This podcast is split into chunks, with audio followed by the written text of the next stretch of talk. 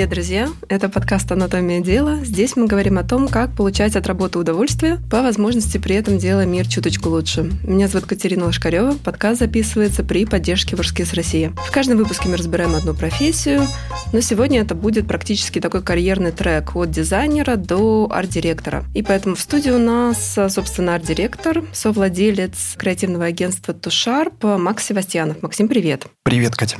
Слушай, я, наверное, сразу как-то раскрою интригу и скажу, что убийца-судья, а мы с тобой учились в одном и том же Хогвартсе когда-то. И я точно знаю, что в нашем Хогвартсе вот за эту вторую составляющую, где директор, да, все было, в общем, неплохо, потому что управлять нас всех учили для начала собой, потом маленьким коллективом, потом коллективом побольше, практически с первого курса. Но вот лично меня рисовать не научили, да, потому что на другом факультете нашего Хогвартса учился. Но меня научили рисовать максимум схемы. Мне кажется, вас научили рисовать что-то еще, и в этом плане расскажи, пожалуйста, как ты попал вообще в свою вот эту первую профессию, эту первую компоненту дизайнера. Как был устроен ваш факультет, кто тебя вообще приколол приколол на эту профессию? Почему дизайн? Я бы тут начал даже с детства, если это кому-то будет интересно. Давай, если это повлияло на твой выбор. Ну, конечно, потому что мальчику в Тольятти в 4-5 лет основные мои занятия это были конструкторы рисования. Ну, конструктор – это, собственно, какая-то копия советской лего. Ты понимаешь, что ты сейчас вообще разбиваешь миф о Тольятти 90-х? Потому что я помню истории про то, что когда ты куда-то приезжал, и тебе говорят, а, вы из Тольятти? Но тольяттинцы же привыкли засыпать под звук автоматных очередей. А ты тут говоришь, не знаю, какое-то лего, конструкторы. Ну, это был молодой советский город. Ему тогда было лет 30, мне было лет 5, соответственно. И если спросить, как я пришел в профессию, наверное, я пришел в нее из дома потому что в Тольятти довольно скудный культурный слой, и в этом смысле нельзя просто так пройтись по улицам, вдохновиться какой-то блестящей архитектурой, прийти домой, что-то там порисовать, заэскизировать и что-то для себя ценное понять вообще. В этом смысле я вдохновлялся, наверное, у своих родителей. Мы, как обычная советская семья, довольно много делалось дома. Тут я не так давно разобрал мебельный гарнитур, который сделал мой папа еще дома.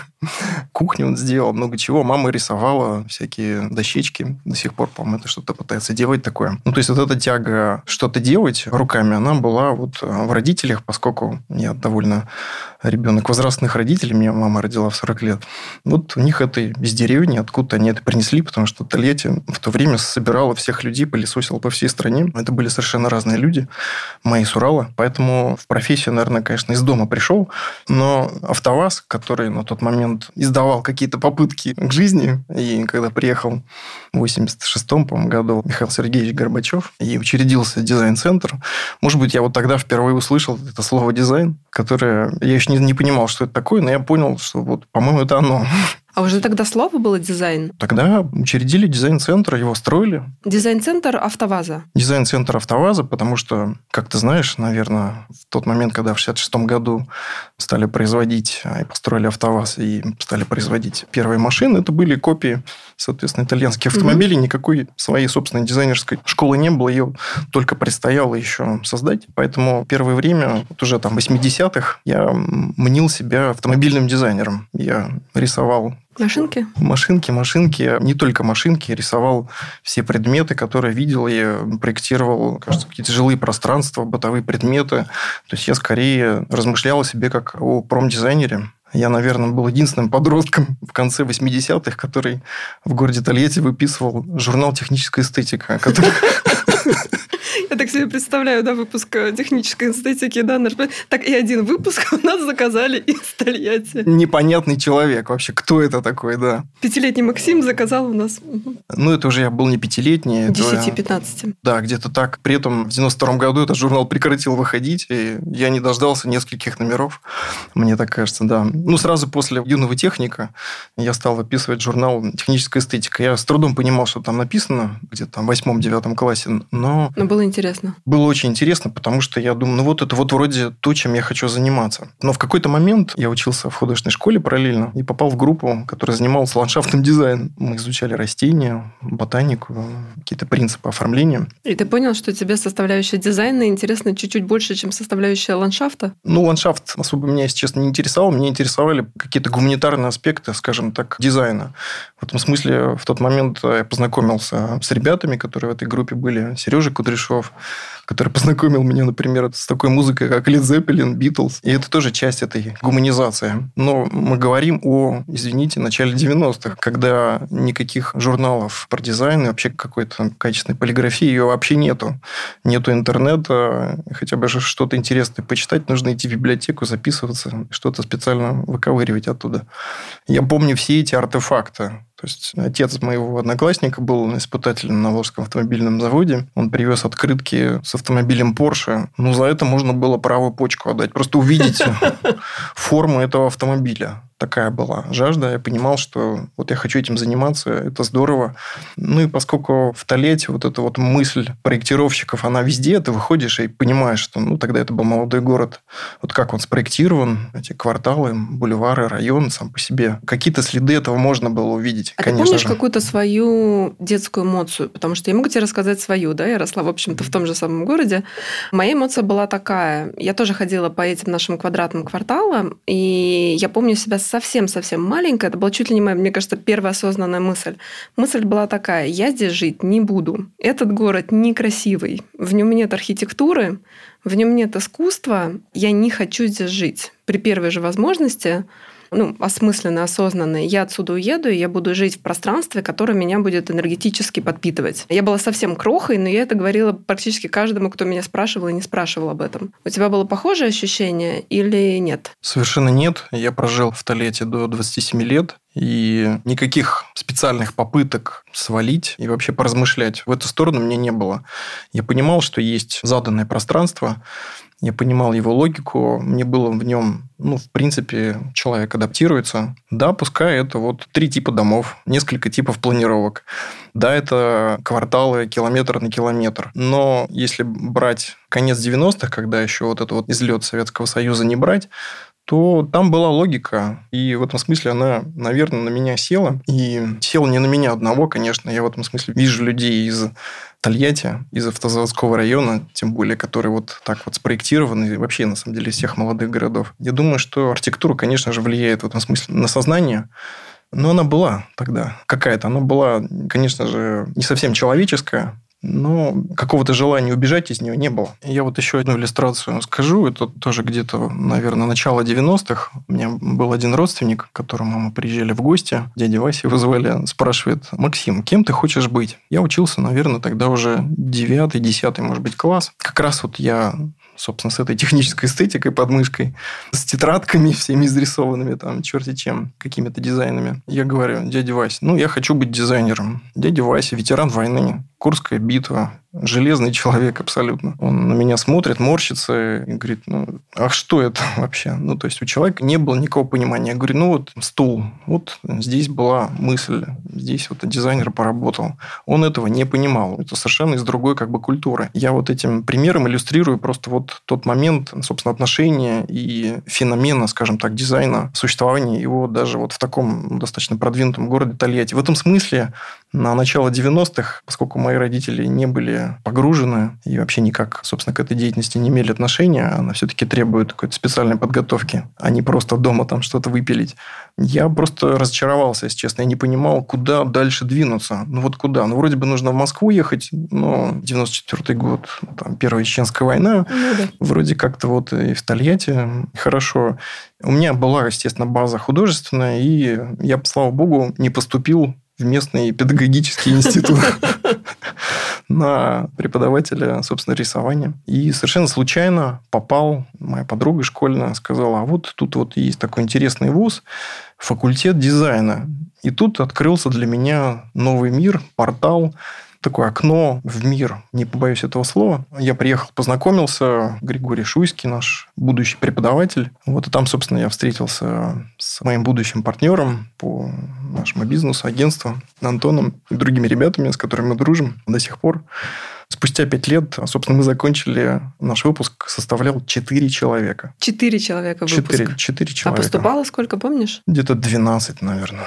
Ну, то есть такая элитная подготовка была. Какой бы она ни была, Какой бы ни была. какой бы она ни была, но когда человека четыре на любой мастерской, да, ты можешь э, ожидать персонального подхода. Да, здесь важный вопрос вообще, как в академии, тогда она называлась Международная академия бизнеса и банковского дела. Это одно из таких первых э, негосударственных э, заведений. Позже, собственно, я участвовал, так сказать, в ребрендинге этого заведения, и оно стало называться Ленинская академия управления.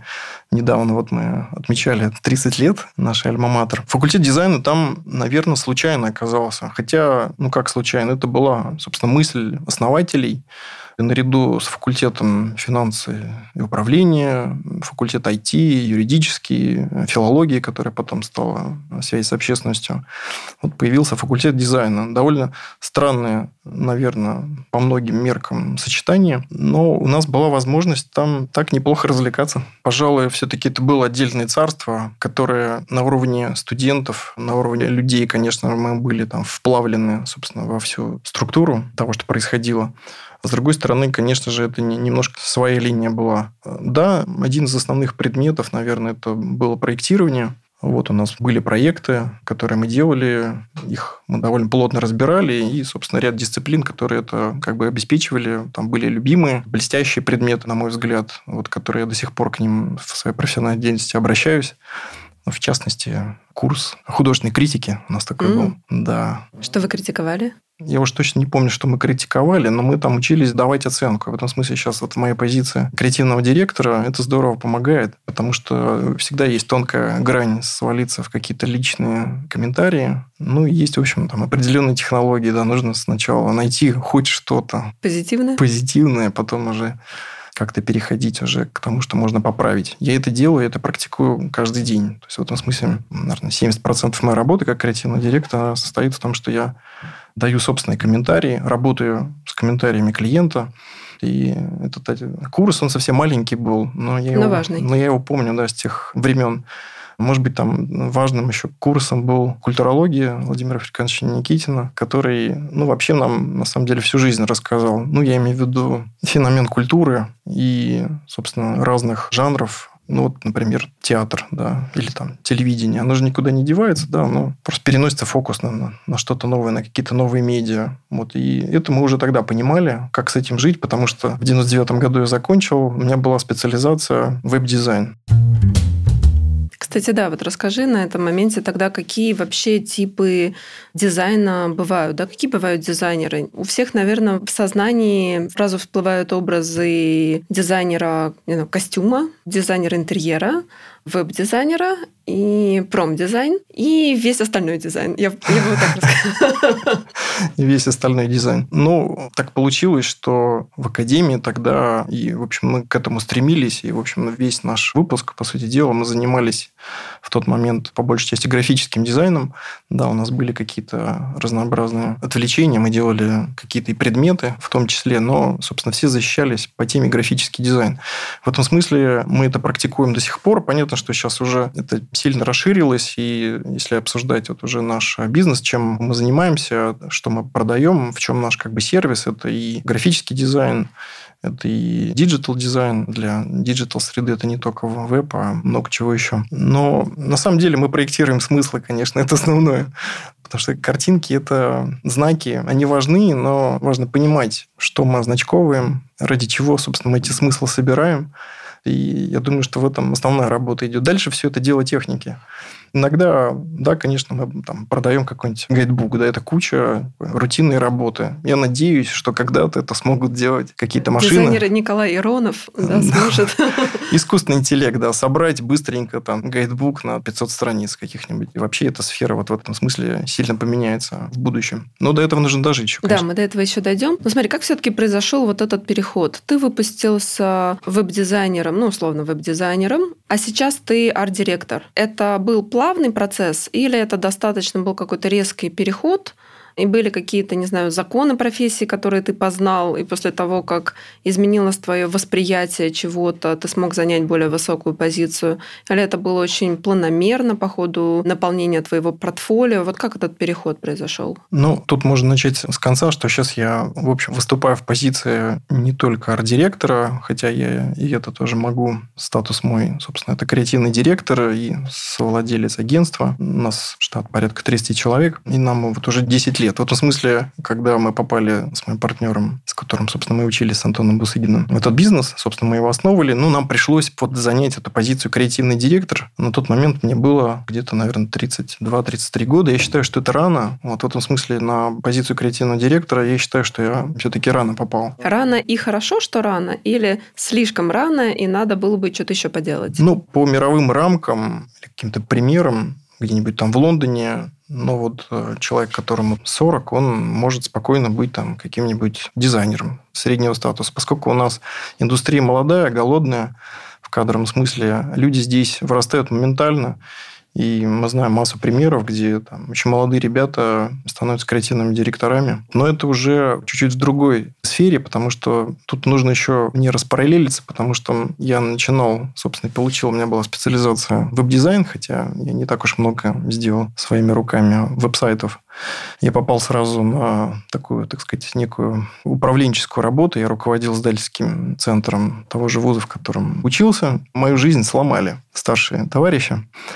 Вот так бы я бы медленно рос. Я бы был дизайнером, потом старшим дизайнером, там, арт-директором, может быть. Потом, ну, может быть, я бы на этом и закончил бы. Может быть, у меня появился бы какая-нибудь своя там маленькая студия. Но Через пять лет я переехал в Москву и попал совершенно в другой бизнес, я бы так сказал, которого, конечно же, в Тольятти не было. Это бизнес рекламных сетей, рекламных групп, рекламных агентств, коммуникационных проектов. На тот момент мы их даже так трудно было как бы различить. То есть были дизайн-студии, отличные российские, московские дизайн-студии, они до сих пор живы. Но их продукт – это визуальный материал, идентика, гайдбуки, упаковка. Они блестящие, все это освоили. Что нам нужно сказать, что вот на тот момент, вот где-то с начала 90-х происходит вот этот процесс диджитализации. Все сели за компьютеры, научились классно классать на них, быстро рисовать что-то. Вот, и эта индустрия стала, в общем-то, развиваться.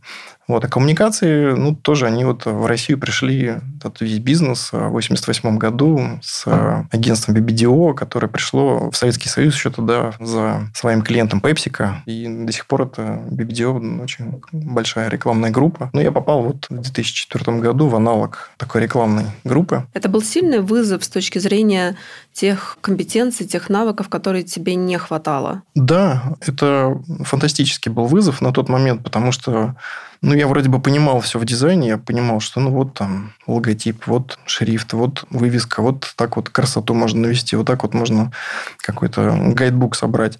Но в тот момент в коммуникациях графика, она обслуживает какие-то смыслы, рекламные сообщения. И все строится вокруг этого. И первое время, наверное, там пару месяцев я работал в агентстве Макон Эриксон. Все название это буржуйские. И я сидел, ничего не понимал. То есть я просто наблюдал за ребятами, как они размышляют, потому что такого типа работы я никогда не видел раньше. Ну, так, чтобы люди обсуждали креативную концепцию. Вообще, что это такое? Что, вот как? Вот как этому... С какой стороны начать думать? Это клубочек распутывать?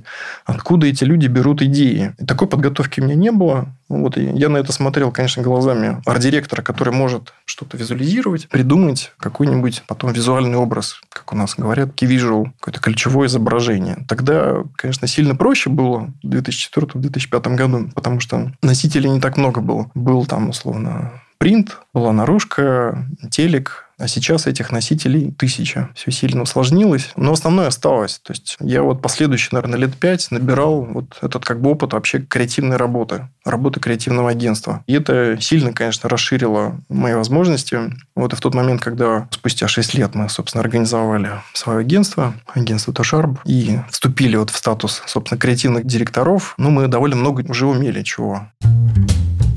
А скажи, что знает, умеет или понимает про эту деятельность арт-директор, чего не понимает дизайнер или не умеет? В рекламном бизнесе позиция дизайнера, она примерно та же самая, что в дизайн-студиях. То есть его задача – это выполнить качественную визуализацию предметов. Собственно, эта визуализация может быть там, огромное количество. Айдентика, упаковка или какие-то более там, рафинированные продукты, digital-продукты ему не особо нужно задумываться над э, смыслом. В этом смысле он скорее руки арт-директора. Арт-директору уже нужно в целом задавать направление. Ну, здесь вот слово директор, она за эту функцию отвечает, за стиль, собственно, потому что это же не художники, это же не от себя тина. Вот здесь нужно понимать какую-то историю, с чем ты работаешь, клиента, бренд, задачу в целом, какое действие мы хотим осуществить, что мы вообще делаем. Вот да, расскажи нам все-таки тогда, окей, что вы делаете? Потому что ты уже несколько раз произнес слово смыслы, да? А мне как раз всегда казалось, крамольную вещь скажу, что ваша работа заключается в том, чтобы человек, как раз сталкиваясь с тем продуктом или услугой, не знаю, объектом, который вы продвигаете или про который рассказываете, чтобы человек на самом деле выключил из голова и включилось что-то совсем другое. Эмоция. Эмоция, Эмоция да. это называется. Да, это действительно так и есть. Конечно же, мы немножко маги, вот так вот жонглируем словами, визуальными образами и помогаем что-то точное сказать.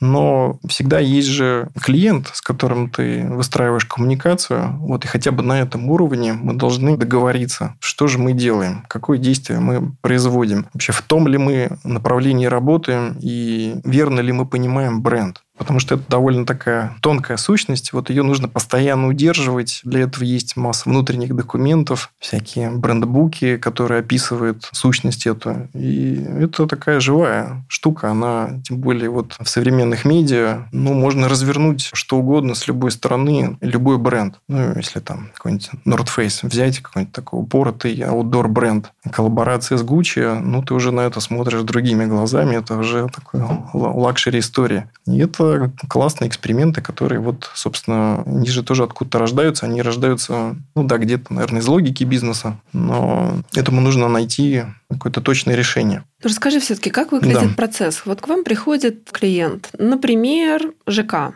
Да, всем нам понятна история, потому что все мы где-то живем. К вам приходит жилой комплекс, просит вас помочь ему сформировать что-то, не знаю, как у вас называется, коммуникационная стратегия, бренд, сейчас ты расскажешь. И вот вы собираетесь с командой, и дальше что вы делаете буквально? Что происходит? Кстати говоря, девелоперы – это хороший пример. У нас есть ряд неплохих кейсов на эту тему. Они, правда, в области в сегменте люкс. Это ну, очень, важно, это, это, это очень, очень дорогая недвижимость, где квадратный метр может стоить сколько ваша однушка. В этом смысле понятно, что за этим стоит совершенно определенная аудитория и определенный механизм работы с ними. И именно поэтому для них метр это не просто метр, а это как раз и включается вся история про образы, да, иначе почему если в обычной жизни, ну вот рассуждая с точки зрения жилья, что тебя должно интересовать? Локация, количество квадратных метров, вид из окна, высота потолков и близость какой-нибудь инфраструктуры, ну вот сходу. И каким-то образом через свою работу вдруг вы делаете жизнь именно в этом ЖК гораздо более привлекательной, чем в соседнем доме. Ага. Что вы делаете? Кстати говоря, вот мы сидим на Большой Никитской, здесь вот буквально, наверное, в километре двух есть пара объектов, с которыми мы работали на чистых прудах. Потрясающие объекты. Сам себя не похвалишь, да? Да. Вообще клиент приходит с задачей. То есть них есть бизнес. Собственно, они вот либо перестраивают, строят заново, где-то находят там небольшое количество метров, если это говорить про какую-то историческую застройку. Это такой довольно специфический как бы бизнес. Они приходят ну, с примерным пониманием, с примерной задачей. Чаще всего это локация и какие-то драфты архитектуры. То есть архитектурный проект может еще дорабатываться. И этот бренд начинает складываться из разговоров, из их понимания, а как бы они это продавали. И здесь девелоперы уже тоже научились размышлять брендами. То есть не просто квадратными метрами, а какой-то идеей. Что эти квадратные метры означают для людей? Конечно же, они для них означают где-то репутацию, где-то и статус, где-то семейный уют. У всех разные, так сказать, задачи, все их решают. Где-то это просто инвестиция. Это очень распространенно в этом сегменте тоже. Поэтому часто мы пытаемся бренд, начинаем с названия. То есть его нужно как-то обозначить, назвать. Мы придумываем название, показываем варианты, клиент их принимает. Дальше мы находим этому какие-то визуальные символы, идентику рисуем, цвет, шрифт, какой-то стиль. Обычно, поскольку коммуникация, опять же, с этой аудиторией, там в доме может жить 15 человек, поэтому никаких особо компаний рекламных больших не делаются. Это скорее такие прямые продажи, когда продавцы сами знают, кому они это покажут, а кому-то не покажут, потому что люди формируют какое-то комьюнити. И это такая очень тонкая история. Наша задача в этом смысле помочь им, потому что иногда бывает, что дома нету а его продавать уже нужно сейчас. То есть для девелоперов это лучшая ситуация, когда они сначала продают идею, мы продаем картинки, визуализацию, Тут мы не одни работаем, есть партнеры, архитектурные визуализаторы, которые делают блестящие рендеры. Ну, это просто дома с какими-то вот людьми нарисованными. Иногда не отличишь. Там рендер это от живого. Можно провести какую-то фотосессию, добавить туда вот каких-то эмоций, там отношений. Ну, допустим, мужчина и женщина появляются в кадре. Вот как они живут, ходят в кафе где-то поблизости. Дети могут там где-то появиться, хотя в люксе обычно детей не бывает почему-то. И создается такое ощущение, что вот оно и есть уже. Мы создаем это абсолютно простыми визуальными средствами. Ты говоришь, используя слово создается, mm-hmm. и вот это вот окончание ся подразумевает, mm-hmm. что как будто вот оно само создается. Вот хопа не было, и вдруг оно создается. Но это же делаете вы, и вы как-то из ничего из буквально какой-то, я почти уверена, достаточно невнятного ТЗ от заказчика, который говорит что-нибудь в духе, ну, это будет для очень успешных людей, которые состоялись в профессии, не знаю, сделали карьеру в этом городе, у них появились лишние деньги, а у нас тут лишний кусочек на чистых прудах. Придумайте нам такой концепт дома, в котором вы захочется жить или в который захочется инвестировать. И как выглядит сам процесс почему в итоге образ получается вот именно такой, а не другой. И где тут еще вот эта вот граница между чистым творчеством, вот чем-то таким, что ты как будто бы не можешь или не хочешь нам описать этот секрет раскрыть, это чисто этим мэджиком и технологией, которую вы следуете, если она есть. Наверное, можно это называть технологией. Мы же на себя это можем переложить. Мы понимаем, что если ты листаешь буклет, какой-то, ты смотришь на эти изображения как на что-то реальное. При этом ну, там дома этого самого может и не быть, правда. Он еще не построен. Он... Да, он и не нужен. Если вы его а придумаете, да, то... Вообще нужен, да, желательно. Да. И человеческое восприятие, оно же очень просто в этом смысле устроено. И эти эмоции можно ну, высечь простыми средствами. Ну, то есть они для, может быть, людей, они сложные, да, но есть текст, где ты можешь обратиться, рассказать какую-то историю. То вот. сторителлинг – это важная да, часть профессии? А, ну, безусловно, он может быть там визуальный, в картинках, ну, такая вот лакшери-версия комиксов, когда ты показываешь, я уже про это сказал, какую-то историю пары. Ты можешь это текстом проложить. Ты можешь сказать, ребята, вы держите в руках двухтомник, продолжите историю. В первом томе мы рассказываем, собственно, о доме, а второй мы вот там придумали, что это будет просто пустой блокнот, пустая книжка, и написали там «продолжите свою собственную историю». Ну, потому что мы предполагаем, что люди будут в этом доме жить. И наполнят его своими смыслами. Конечно, да. В этом смысле сторителлинг, он может быть визуальный, может быть текстовый, а рядом еще планировочки этого дома, этих этажей, чтобы люди сразу же, не отходя от своих эмоций, погружались в какую-то рациональную историю, выбирали свои дорогостоящие квадратные метры. Поэтому ну, мы понимаем, что это не... Мы не продаем, допустим, там массовое жилье. Там свои будут аргументы, что люди будут считать для себя важным. Они будут там рассчитывать, сколько, допустим, до метро добраться. Вообще удобно им это направление. Там, Если рядом поликлиника. Поликлиника, да. То есть мы понимаем, чем человек живет. В этом смысле, ну, это основная работа, понять, для кого мы это делаем. И мы, конечно же, это очень долго обсуждаем с клиентами. И это происходит неважно, в luxury девелоперских проектах или в каких-то более массовых потребительских историях с потребительскими брендами. Мы всегда должны понимать, для кого это, что это за люди. Понять их инсайты. У нас есть базовое понятие, одно из базовых понятий нашей деятельности – это инсайт. Мы должны его вскрыть буквально, как вот такую консервную банку. А дальше ну, вложить какие-то тексты, образы, чтобы люди узнали себя в этом. Ну, а дальше могут быть какие-то, опять же, эмоциональные сообщения. Мы их можем похвалить где-то. Вот, а где-то это должна быть какая-то рацуха. То есть в бренде тоже должны быть какие-то рациональные зерна положены. Это же не просто танец, это еще и... Ну, то есть вы так балансируете, да, между, не знаю, там, рациональным посылом И я так понимаю, для вас вызвать какую-то эмоцию – это на самом деле инструментальная достаточно задачка. И вы знаете, как разного типа эмоции вызываются. Ну, конечно. Ну, конечно. Так как ну, все же знают, да. Одна эмоция будет в социальных коммуникациях, где мы людям ничего не продаем, мы можем попросить, допустим, у нас такие опыты были, донорской компании, попросить сдать кровь. Это одна история. Другое дело, когда тебе нужно рассказать о каком-то сервисе. Вот наш один из любимых клиентов, 2GIS, такой поисковый сервис. Нужно рассказать, как этой штуковиной пользоваться. И мы, вот если вспомнить телевидение 3-4 года назад, очень много таких примеров, где сервисы рассказывают, как этим пользоваться. Неважно, там ЦИАН. Нужно показать, что там, как это работает. То есть, там вот эта вот рациональная часть, она важна. То есть, людей нужно научить еще. Иногда, ну, мы знаем эти примеры, да, реклама научила страну чистить зубы или там пользоваться прокладками. И это функция рекламы была ну, на заре 90-х, если честно. Так как на этом моменте к нам присоединился Антон Бусыгин, партнер Макса по бизнесу, совладелец и генеральный директор креативного агентства Тушарп, начался совсем другой разговор. Поэтому для вашего удобства мы разделили этот выпуск на две части. Во второй части ребята расскажут, почему видеть пиво со своим логотипом на магазинных полках очень прикольно, а работать в стол и перерабатывать по ночам совсем нет. Включайте вторую часть, будет интересно.